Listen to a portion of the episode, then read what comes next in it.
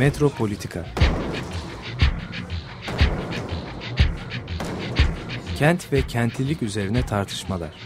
Ben oraya gittiğim zaman balık balık balık balık tutabiliyorum mesela.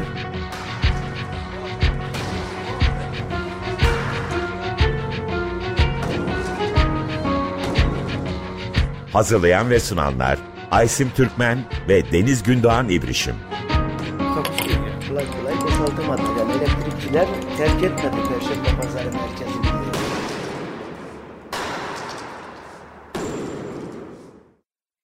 Merhaba sevgili Açık Radyo dinleyenleri. Metropolitika programına hoş geldiniz. Ben Deniz Gündoğan İbrişim. Ee, bugün Metropolitika'da Salman Rushdie edebiyatını konuşacağız. Özellikle gece yarısı çocuklarından e, ve bugüne gelen mirasından e, bahsedeceğim. Şeytan Ayetleri, Gece Yarısı Çocukları, Harun Reşit ve e, hikayeleri, Doğu Batı, Mağlub'in Son İç Çekişi gibi çok çok önemli eserlerin yazarı Salman Rushdie. Ee, Şeytan Ayetleri kitabının çıkarıldığı 1980'lerde döneminin İran lideri Hümeyni tarafından e, ölüm fermanına çarptırılıyor. E, ve 75 yaşındaki Raşti 10 yıllar boyunca hep tetikte ve tehdit altında yaşıyor. Ama aslında savunduğu fikirlerinden, özgürlüğünden, bağımsızlığından, e, savunduğu fikir özgürlüğünden de asla vazgeçmeyen bir yazar. E, aslında bu programı yapma niyetim e, çoğu dinleyicimizin de bildiği üzere Salman Rushdie geçtiğimiz günlerde Amerika Birleşik Devletleri'nin Batı New York eyaletinde katıldığı bir etkinlikte son derece e, vahşet dolu bir bıçaklı saldırıya uğradı. E, Chautauqua Enstitüsü'nde konuşmak için sahneye çıktıktan hemen sonra sahneye atlayan bir erkek tarafından defalarca bıçaklandı Salman Rushdie. Ee, New York polisinin açıklamasına göre saldırgan e, gözaltına alındı. Ee, o vakit Raş'ta helikopterle hastaneye kaldırıldı. E, ve medyadan da Twitter'dan da e, ve aslında Raş'ın oğlu ve menajerinin verdiği haberlerden de takip edebildiğimiz üzere çok uzun ve yorucu bir ameliyatın ardından e, doktorlar Raşti'nin yaralarının çok ciddi ancak iyileşebilir, iyileştirilebilir ol, olduğunu söylüyor. E, ve daha bugün öğrendik ki e, birkaç gün önce e, öğrendik ki e, aslında e, Raşti ilk kez e, konuşabilmiş, çok çok kısa konuşabilmiş, solunum cihazını bırakabilmiş. E, bu çok çok sevindirici bir haber elbette e, ama çok ciddi e, bir takım komplikasyonlar da var. E, gözünde, böbreğinde e, ve bıçak darbelerini aldığı çok çeşitli e, organlarında e, çok çeşitli ciddi hasarlar var. Ee, gelişmeleri biz merakla bekliyoruz. İyi haberlerini almayı umuyoruz. Ee, hızla sağlığına kavuşmasını diliyoruz. Ee, biraz da bu programı hani bu haberin üzerine e, Salman Rushdie'nin edebiyatı üzerine, e, önemi üzerine, yazdıklarının bugüne e, gelmesinin aslında nedenleri üzerine e, bir program yapmak istedim açıkçası. Bu olay gerçekten çok korkunç, dehşet verici ve çok üzücü. E, aslında bu programda biraz hani Raştin'in e, edebiyatına da geçmeden önce e, bu olayla birlikte uzun e, zamandır düşündüğüm e, bir e, taraf var. Belki de bu saldırıyla birlikte çok konuşmadığımız bir taraf da var diye düşünüyorum. Çok kısa aslında bundan da bahsetmek isterim. Biraz belki kavramsal tarafına da girmek isterim. Salman Rushdie benim öğrencilik hayatımda aslında lisansta, yüksek lisansta ve doktorada e, beni en çok etkileyen ve beni en çok dönüştüren yazarlardandır. E, edebiyattaki yeri, kuvveti, özellikle sömürge sonrası edebiyatta, Güney Asya edebiyatı için e, açtığı alanlar, e, edebiyatının kalbinde yatan mana ve meseleler gerçekten tartışılmaz aslında. E, ama bence bu konuda bir yan daha var. Belki de çok dediğim gibi konuşmadığımız bir yan var. Ee, sanırım daha da önemlisi e, Raşti'nin seneler evvel yazdığı roman yüzünden, e, şeytan ayetleri yüzünden pervasızca ve öldürülesiye kamusal bir alanda şiddet görmesi Amerika Birleşik Devletleri'nde. işte gözlerini, iç organlarını neredeyse kaybetme durumuna gelmesi halka açık bir konuşma sırasında bütün bunların yaşanması, güvenlik önlemlerinin yetersizliği. E, buradan da aslında Amerika Birleşik Devletleri'ndeki şiddetin gündelik hayatta nasıl pervasızca işlendiği yani gündelik hayatı aslında şiddetin e, nasıl eklemlendiği daha doğrusu belki de sistematik şiddetin e, artık bir yaşam biçimine dönüşmesi. E, yani Raşti saldırısını e, biraz daha belki geniş yerden okumak, e, Amerika Birleşik Devletleri'nde e, olan e, sistematik e, bütün şiddet türleriyle birlikte aslında bunu okumak e, bence önemli duruyor. E, çünkü ötekileştirilen bütün bireylerin, kadınların, sakat bireylerin, LGBTQ bireylerin, siyahi bireylerin, öznelerin, çocukların e, bu sistematik şiddete maruz kalması e, aslında belki de bu olayıyla birlikte de daha gündeme geliyor, daha görünür kılıyor ya da e, ters taraftan da aslında okuyabiliriz bunu. Ee, dolayısıyla Raşti saldırısını belki de daha geniş bir yerden analiz etmemiz, özellikle siyahi yaşamlar değerlidir hareketleri, sivil haklar hareketi, e, göçmen ve mülteci hakları meseleleriyle birlikte e, bunları düşünmek e, daha anlamlı olacaktır diye düşünüyorum. E, bu durumda aslında benim uzun süredir e, düşündüğüm, e, bu programda da aslında yer vermek istediğimiz, uzun uzun yer vermek istediğimiz e, çok önemli bir e, günümüz sosyal e, teorisyenine götürüyor. Gene postkolonyal ve sosyal teoriye katkılarıyla tanınan, özellikle de Afrika konusunda kuramsal sahada çok söz sahibi olan Aşil Membi'nin söylediklerini aklımıza getiriyor. E, Membe çağdaş kıta felsefesinden konuşan ancak yapı bozumcu yaklaşımlarıyla da çok güçlü söylem analizi ortaya koyan e, bir kuramcı. E, günümüzün aslında e, belki de en önemli e, siyaset kuramcılarından, kültürel e, eleştirmenlerinden diyebiliriz. E, Membe'nin çok kullandığı bir önemli bir kavram var. Ve ben hani Raşti e, saldırısıyla birlikte e, günlerdir bu kavramı da daha çok daha sık düşünür oldum. E, çok işimize yaradığını da açıkçası düşünüyorum. E, necropolitics diye bir kavram öneriyor Membe bize. Nekro siyaset diye çevirebiliriz aslında. E, bence Rushdie'nin e, bu maalesef e, çok e, üzücü ve dehşetengiz e, olayı bize bu kavramın ne kadar güncel, ne kadar geçerli olduğunu da e, bir kez daha hatırlatıyor diyebilirim. E, çok kısa bundan bahsetmek isterim. Belki ilerleyen programlarda bu e, kavramı gene e, farklı disiplinlerde, farklı e, tezahürlerle birlikte e, de açabiliriz. E, özellikle yine kentsel dönüşümle birlikte işte kentlerdeki yaşamla birlikte bu kavramda daha çok e, konuşu hale gelebiliyoruz çünkü. E, Membe yaşamı zapt etmenin e, günümüzdeki biçimlerini açıklarken e, Foucault'un özellikle biyo iktidar, biyo siyaset gibi kavramların yetersiz kaldığını söyler. E, belki burada biraz parantez de açabiliriz. E, parantez açmakta da fayda var. E, Foucault iktidarın kendini rasyonel olarak aklaması, haklı çıkartması gereken bir çağda biyo iktidarı tanımlarken şunlara vurgu yapar. Artık yöntem değiştirilmiş, ölüm tehdidinin yerine yaşamın korunması ve sürdürülmesi, bedenin düzenlenmesi ve cinsellik nosyonu gibi diğer iktidar teknolojilerin üretilmesi söz konusudur der Foucault. Çok kabaca söylersek tabii ki.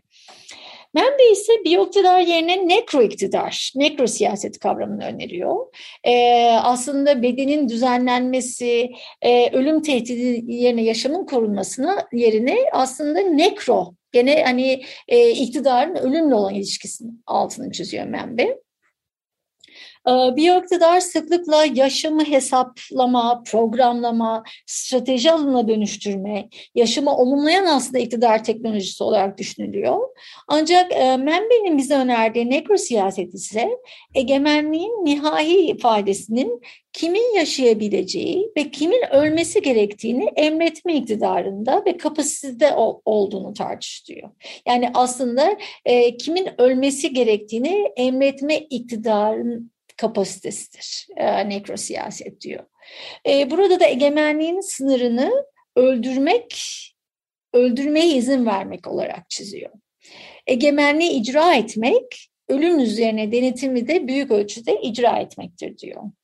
Bu gerçekten çok önemli. Ee, dediğimiz gibi yani çok e, tartışılması kavramsal olarak, pratik olarak da e, çok fazla yere değen e, bu çok kısa zamanda hakkını belki veremem ama e, özellikle Rushdie vahşetini düşünürken ve aslında onunla birlikte açılan, ondan önce de açılan bir dizi vahşeti, bir dizi e, hikayeyi düşünürken e, nekro siyasetle birlikte düşünmek, analiz etmek sanırım önemli duruyor. E, çünkü ben nekro siyaseti tartışırken aslında modern terörle köleliğin nasıl yakın bağlantılı olduğunu da bize anlatıyor. E, ve bence bu saptamaları gerçekten çok vurucudur. Çünkü kölenin yani aslında belki insanın, belki bu toplumda her birimizin e, fonksiyonlarını yerine getirmesi, hayatta olması için sürekli bir incinme, sürekli bir yaralanma, sürekli bir hasar durumuna ya da tehdit durumuna maruz tutulduğunu söylüyor. Ve bu içinde tutulduğun dünyanın da korkunun, yoğun zulmün, sövgünün hüküm sürdüğü, puslu, aldatıcı bir yer olduğunu dile getiriyor. Yani aslında şeytan ayetlerinden sonra Raşdi'nin yaşadığı e, saklanma hali, 10 yıllar boyunca e, saklanma hali, tehdit altında yaşa, yaşaması, e, incinebilir halde yaşanması, e, sürekli bir e, yaralanma durumuna maruz kalması aslında zulmün, sövgünün, ölümün e, kol gezdiği başka bir alanında bize söylüyor. E, ve aslında Raş'ta da tam bu, bu, bu yerleri didikleyen bir yazar. E, Menbe'nin söylediği o puslu, aldatıcı yerlerin keskin eleştirisini yapan dünya yazarlarından Raş'ta aslında. E, dolayısıyla e, ben Raşti olayını e, ilk anda haberlerde ya da medyada okuduğum zaman e, hem gerçekten çok sevdiğim bir yazar olduğu için çok çok üzüldüm, e, dehşete kapıldım. E, ama hemen ardından da aslında Amerika Birleşik Devletleri'nde e, her gün yaşanan o sistematik e, şiddeti de e, bir şekilde düşündüm. E, ve aslında o bütün şiddet alanın e, birbirinden ayrılamayacağını da e, düşündüm. Dolayısıyla e, Rushdie olayına, saldırısına, e, biraz önce de söylediğim gibi siyahi yaşamlar değerlidir, sivil haklar, e, queer yaşamlar, e, sakat bireyler, göçmenler, yani bütün ötekilenen, e, marjinalleştirilen ve her an aslında yaraya, bereye, incinme durumuna açık öznelerle birlikte düşünmek belki de daha farklı yerleri bizi götürecek götürecektir, daha açıklığa doğru götürecektir e, diye bir giriş yapmak isterim aslında. Raşdine'ye geçmeden önce özellikle ben bu programda biraz gece yarısı çocuklarından bahsetmek istiyorum. Neden önemli bu e, kült metin? E, ama öncesinde Raşdi hakkında çok e, belki genel geçer e, bir e, arka planda vermek e, faydalı olabilir. Salman Rushdie 19 Haziran 1947 tarihinde Urduca ve İngilizce konuşulan Müslüman bir ailenin oğlu olarak Hindistan'ın Bombay şehrinde doğar. E, bu kur ödülü yanında birçok ödülünde sahibi olan yazar aslında Hint asıllı olup e, Britanya, İngiltere vatandaşıdır. Ortaokulunu Bombay'de okuduktan sonra 1961 yılında ailesiyle birlikte lise eğitimi için İngiltere'ye gider. Lise bittikten sonra ailesi Bombay'a döner e, ve 1964 yılında e, zorunlu olarak diğer Müslümanlarla birlikte Pakistan'a göç eder ve Karachi'ye yerleşir. E, Salman Rushdie İngiltere'de okuduğu e, liseden Cambridge Üniversitesi'nde tarih üzerine e, bir eğitim tamamlar. Tam da üniversitede roman yazmaya başlar aslında. Romanların çoğu Hindistan'ı konu alır. E, Hindistan'ın aslında e, parçalanma hikayesini, bağımsızlık hikayesini e, ve buradan doğan e, parçalanmış kimlikleri, parçalanmış zaman ve mekanı konu edinir. Aslında Hindistan'ın e, ve Hindistan kültürünün e, önümüzde açılan kocaman e, tarihini yazar e, Salman Rushdie. Anlatımı e, mitle fanteziyi, gerçekle gerçek dışıyı iç içe geçiren, büyülü gerçekçiliği de öneren bir anlamda e, bir tarzdır. E, daha sonra da aslında konuşabiliriz. E, biraz da e, diğer dünya yazarlarının işte Marquez'e ya da işte Borges'e e, kadar uzanan e, bir yelpazede büyülü gerçekçiliğin aslında e, en önemli temsilcilerinden de biridir. Çok değerli yazıları var, çok değerli romanları var. Özellikle ilk e, 1975 yılında yazdığı fantastik bir bilim kurgu denemesi olan ilk romanı Grimus ile eleştirmenlerin dikkatini çeker. Sonra Gece Yarısı Çocukları izler bunu. E, Gece Yarısı Çocuklarıyla Booker ödülünü 81'de kazanır. 82'de James Tate Black ödülünü kazanır. Gene 1993'te Bookers of Bookers ödüllerinin sahibi sahibi olur ve dünya çapında aslında ün kazanması gece yarısı çocuklarıyla birlikte olur. Ee, özellikle e, Hindistan tarihi ve politikasına eleştirel yaklaşımı nedeniyle Hindistan'da e, pek çok romanı, pek çok denemesi, yazıları yasaklanır. E, keza Pakistan'da da aslında mesela Utanç romanı e, gene yasaklanır. E, dolayısıyla hep sansür ve yasaklarla e, bir şekilde ifade özgürlüğüyle mücadele eden bir yazardır Raşti. E, Nikaragua anılarını aktardığı Jaguar'ın gülüşü, e, ardından yazdığı, 1988 yılında yazdığı ve aslında belki de yazarın hayatında bir dönüm noktası olan şeytan ayetleriyle e, gene ödüller kazanır. Ama e, Müslümanlığa hakaret ettiği gerekçesiyle kitap Hindistan ve Güney Afrika'da yasaklandıktan sonra Hümeyni tarafından da yazar hakkında ölüm fetvası verilir. Ee, dediğimiz gibi kitapları e, Grimus, Gece Yarısı Çocukları, Utanç, Jaguar'ın Gülüşü, e, Bir Nikaragua Yolculuğu, Şeytan Ayetleri, Harun ve Hikayeler Denizi e, 1990'da yazdığı öyküler kitabı. E, ve aslında 1992 yılında yazdı ve özellikle sömürge e, sonrası eleştiri ve edebiyat için çok kıymetli olan e, denemeleri ve eleştirilerinden oluşan hayali vatanlar, imaginary homelands. Ee, bu gerçekten e, özellikle e, edebiyatçılar, edebiyat eleştirmenleri, edebiyat tarihçiler için çok çok önemli bir metin diye düşünüyorum.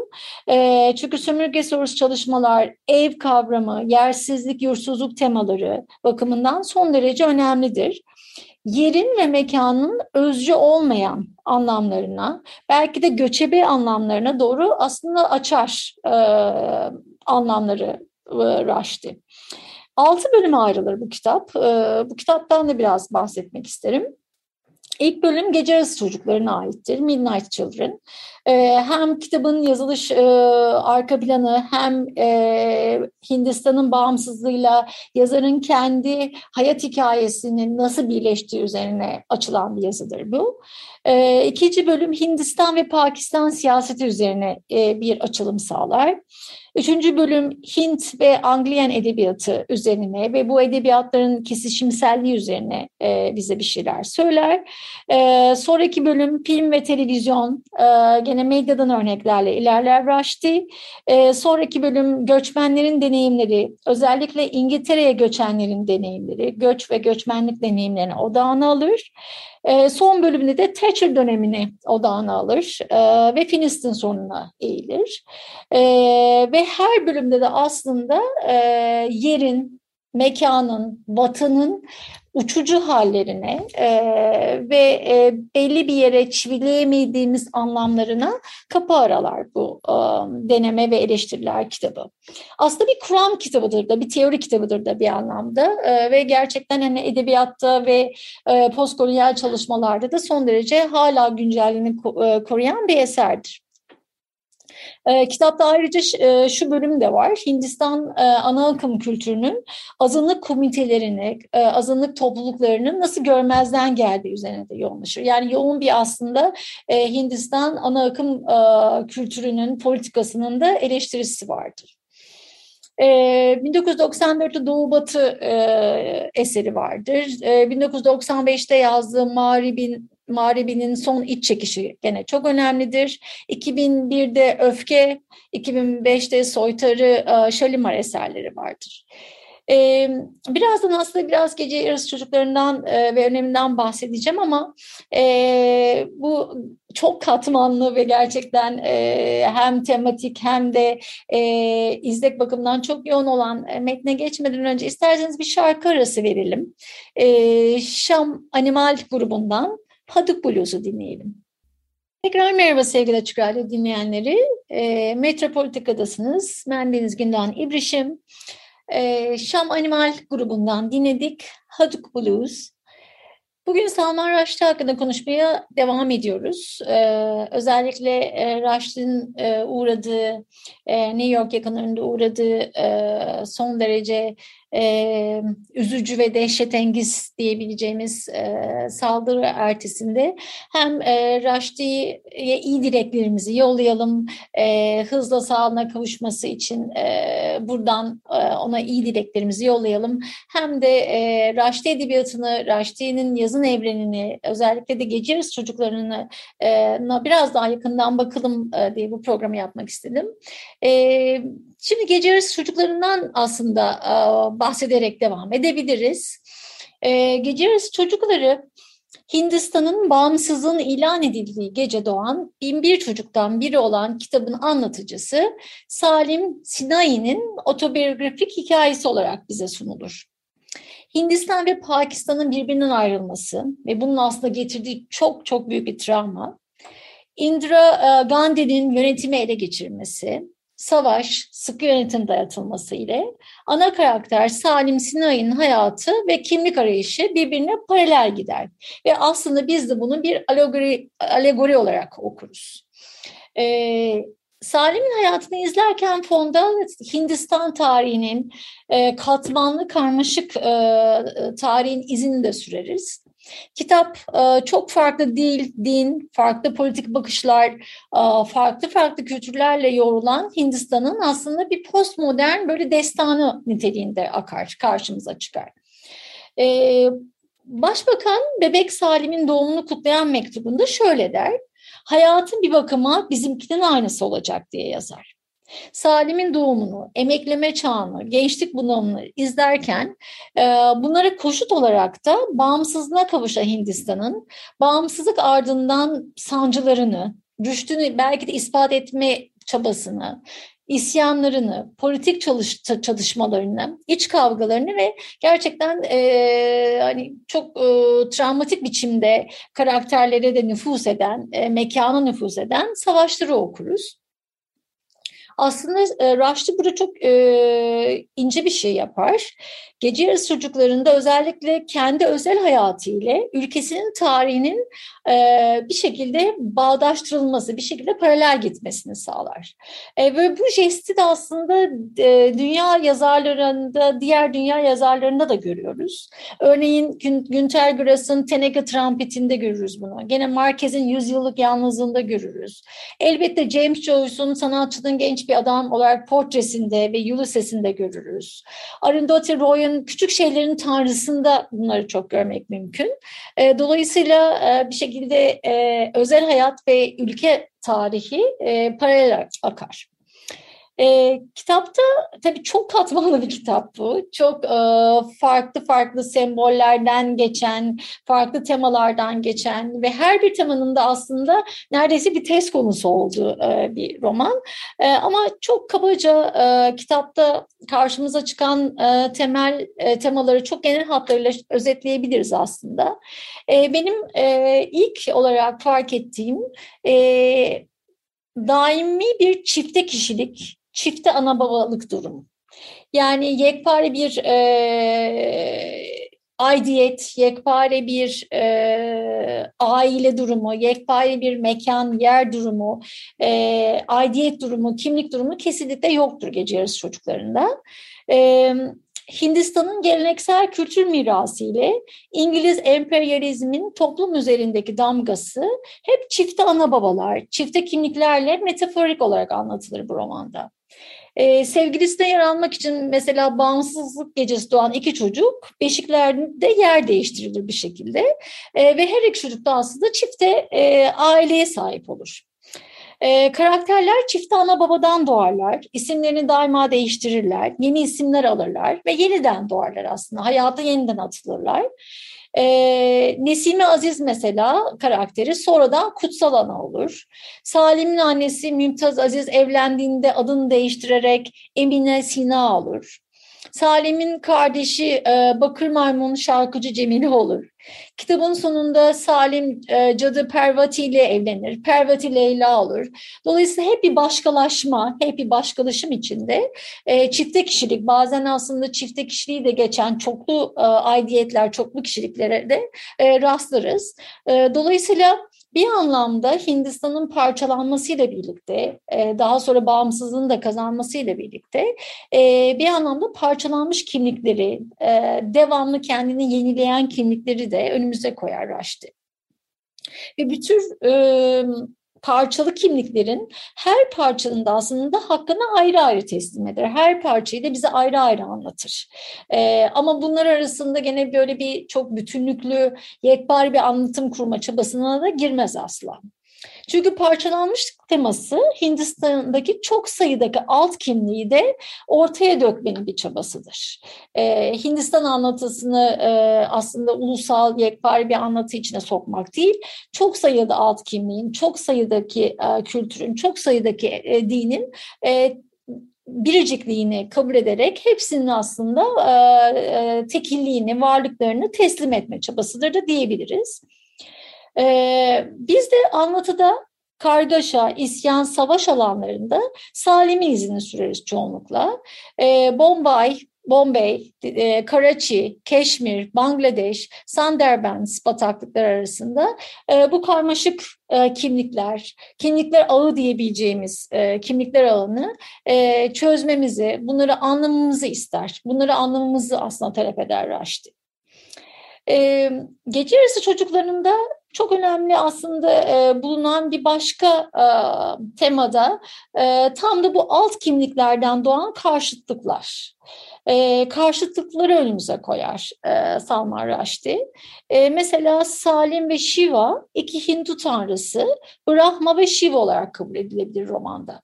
Efsaneye göre Shiva inzivaya çekildiğinde Brahma dünyayı yaratır.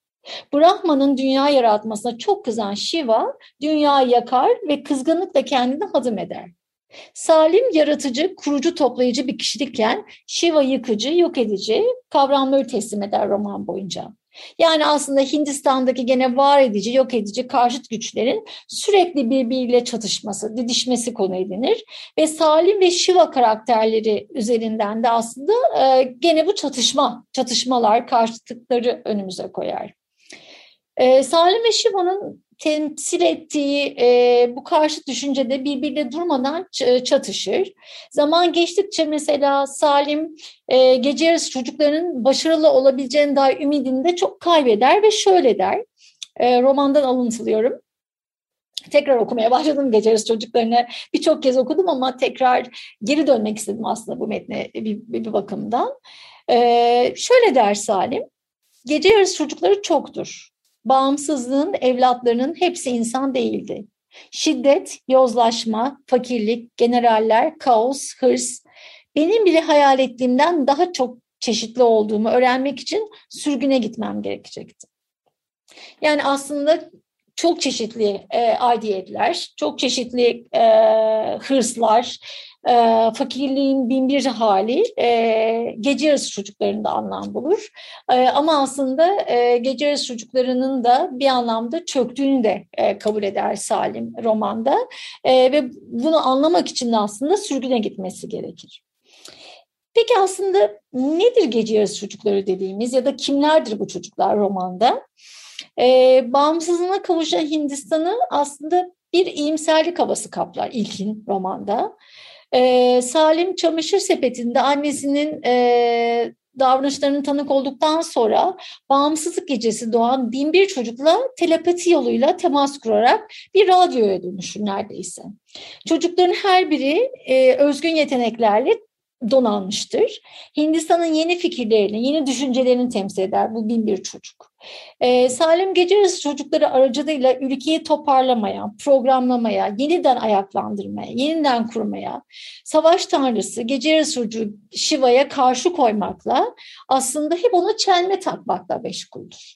Yani aslında Hindistan'ı e, kaldığı yerden tekrar ayak, ayağa kaldırmak bir anlamda Salim'in e, en önemli gayesi haline gelir. Ve şöyle der e, Salim, gene romandan alıntılıyorum. Dünya fikirden ibaret değil zengin çocuğu. Dünya hayalcilerin ve onların hayallerinin yeri değil. Sübüklü nesnelerin ta kendisi. Nesneler ve onları yapanlar dünyayı yönetir. Elinde belli nesneler olunca hayal edecek zamanın da oluyor. Olmayınca savaşıyorsun. Dolayısıyla devamlı bir mücadele, devam bir savaş halidir e, Salim. Hindistan'ın aslında e, bütün o bin bir çocukla birlikte tekrar ayaklandırmak, tekrar e, kurmak için. E, ama hep de Shiva'ya karşı kendi e, düşüncesini ortaya koyar. E, kendi bağımsızlık fikrini ortaya koyar. E, o karşıtlıklarda devamlı bir dediğimiz gibi savaş halindedir. Ve gene şöyle der Salim. Ama insanlar nesne değildir. Bir araya gelirsek, birbirimizi seversek, bu konferansı birbirine sımsıkı sarılmış çocukları gösterirsek üçüncü bir yol açabiliriz. Hür irade, umut, insanlığın büyük ruhu yani Mahatma, şiir, sanat. Hür, hür irade, umut der aslında Raşti burada her şeye rağmen birbirimizi seversek, birbirine sımsıkı sarılmış çocukları gösterirsek üçüncü bir yol açabiliriz der. E, bu yol belki de e, Şiva'ya karşı gelinen bir yoldur. Belki onu da içine alan ama çok daha farklı bir üçüncü yoldur diyebiliriz. Böylelikle aslında daima çatlakları da gösterir bize bu roman. Yani karşıtlıklar, çatlaklar, e, parçalanmışlıklar, çifte aidiyetler, çifte ana babalar e, daima böyle bir zemini kaydıran bir yerden konuşur Raşti. E, çatlaklar, çatlakların üzerine de durabiliriz kısaca. E, kimliklerin parçalanmasını simgeleyen çatlaklar, e, kitapta gerçekten buna yer verilir. Çatlaklar diye bir bölüm vardır ve ona yer verilir. E, ve şöyle der karakter, gene alıntılıyorum çizdiğim yerlerden. Eski bir çömlek gibi tepeden tırnağa çatlamaya başladım. Tarihin ağırlığı altında ezilen, alttan üstten tahliye edilmiş, kapılardan sakatlanmış, beynini tükürük hokkaları patlatmış, benzersiz, sevimsiz, zavallı gövdem ek yerlerinden ayrılmaya başladı. Kısacası kelimenin tam anlamıyla çözülüyorum. Şimdilik ağır ağır ama ivmenin arttı, arttığına dair belirtiler var. Gene çatlamak, kabuğundan sıyrılmak, kabuğunu çatlatmak aslında belki de çok önemli. E, çünkü kitabın sonuna doğru e, Salim Sina şunu da diyor. Kimim ve neyim ben diyor. Benden önce olup biten her şeyin, bütün yaptıklarımın, bütün gördüklerimin, bütün çatlakların bir özetiyim diyor. Çatlaklar içeriden büyümekteyken aslında kopmaları ve birleşmeleri de duyabiliyorum diyor. Bellek çatlayıp tamiri mümkün olmayan parçalara bölünmeden bu ipi göğüslemeliyim diyor. Yani aslında belleğin de çatladığı, e, parçalanmışlıkla birlikte, Hindistan'ın parçalanmış tarihiyle birlikte aslında hafızanın da çatladığı, e, aidiyetin de çatladığı e, bir yerden sesleniyor metin bize. Temalar ve izleklerde aslında kısaca son olarak da benim en çok sevdiğim bölümlerden biri tarihin turşulanmasına gelmek isterim.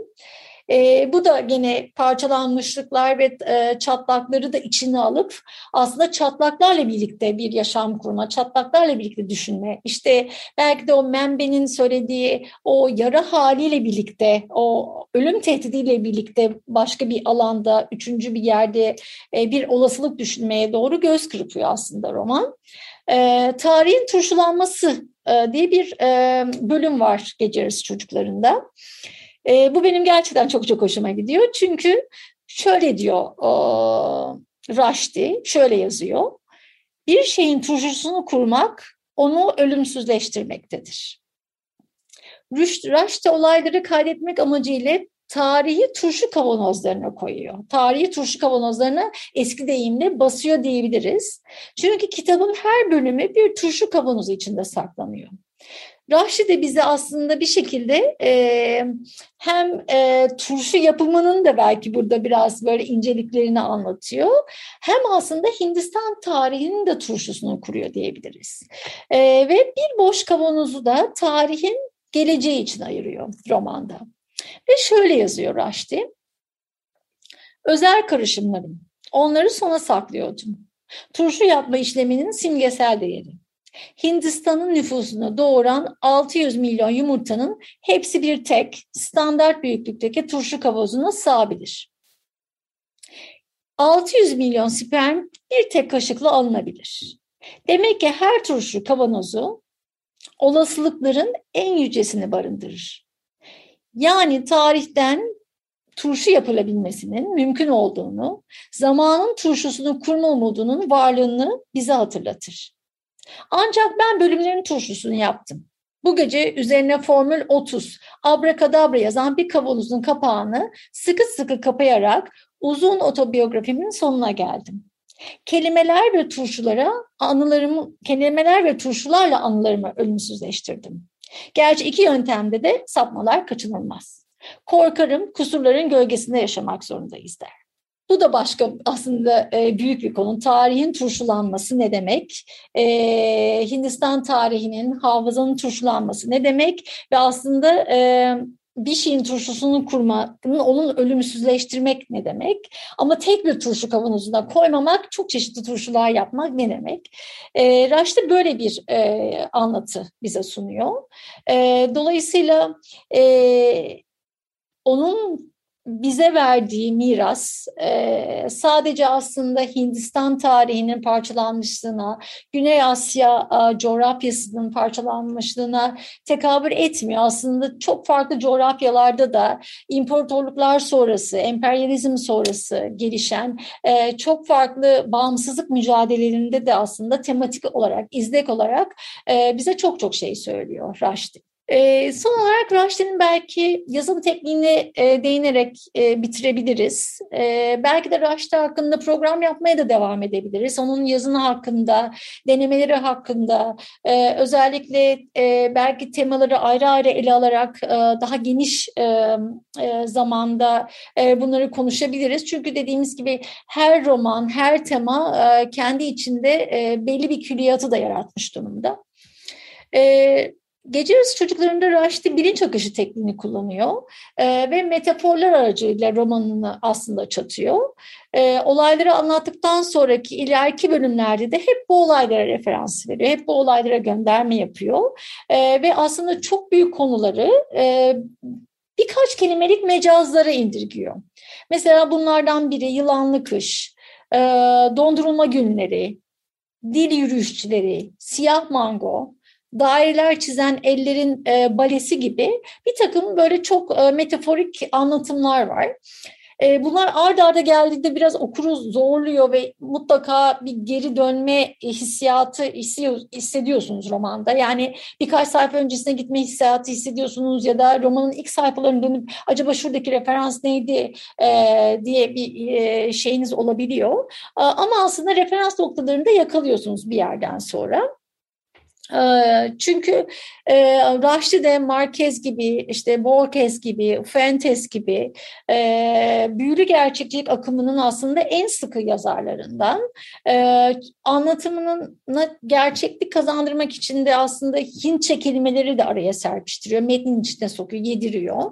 Dolayısıyla burada dil meselesinin de içine giriyor. Tek dili bir anlatımı da, ulus devletin dayattığı tek tip tek dilli bir anlatımı da eğip büküyor. Onun zeminini de kaydırıyor.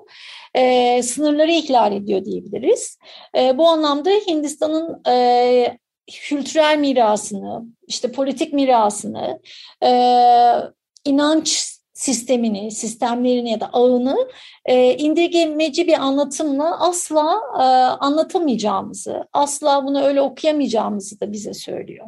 Bugün e, Raşti hakkında böyle kısa bir e, program yapmak istedim. E, en azından onun yazın dünyasını çok kabaca bir anlatmak istedim. E, umarım Raşti hızla sağlığına kavuşur. E, buradan tekrar Açık Radyo, ilk önce kendi adıma ve aslında sevenleri adına ve Açık Radyo dinleyenleri adına da iyi dileklerimizi yollayalım. E, bu programın e, dediğimiz gibi devamı gelebilir. E, Raşti'nin belki farklı farklı metinlerine, e, temalarına e, değinerek e, karşılaştırmalı okumalara da giderek aslında e, bunu açabiliriz. Ama bugünlük bu kadar olsun. E, Herkese iyi haftalar.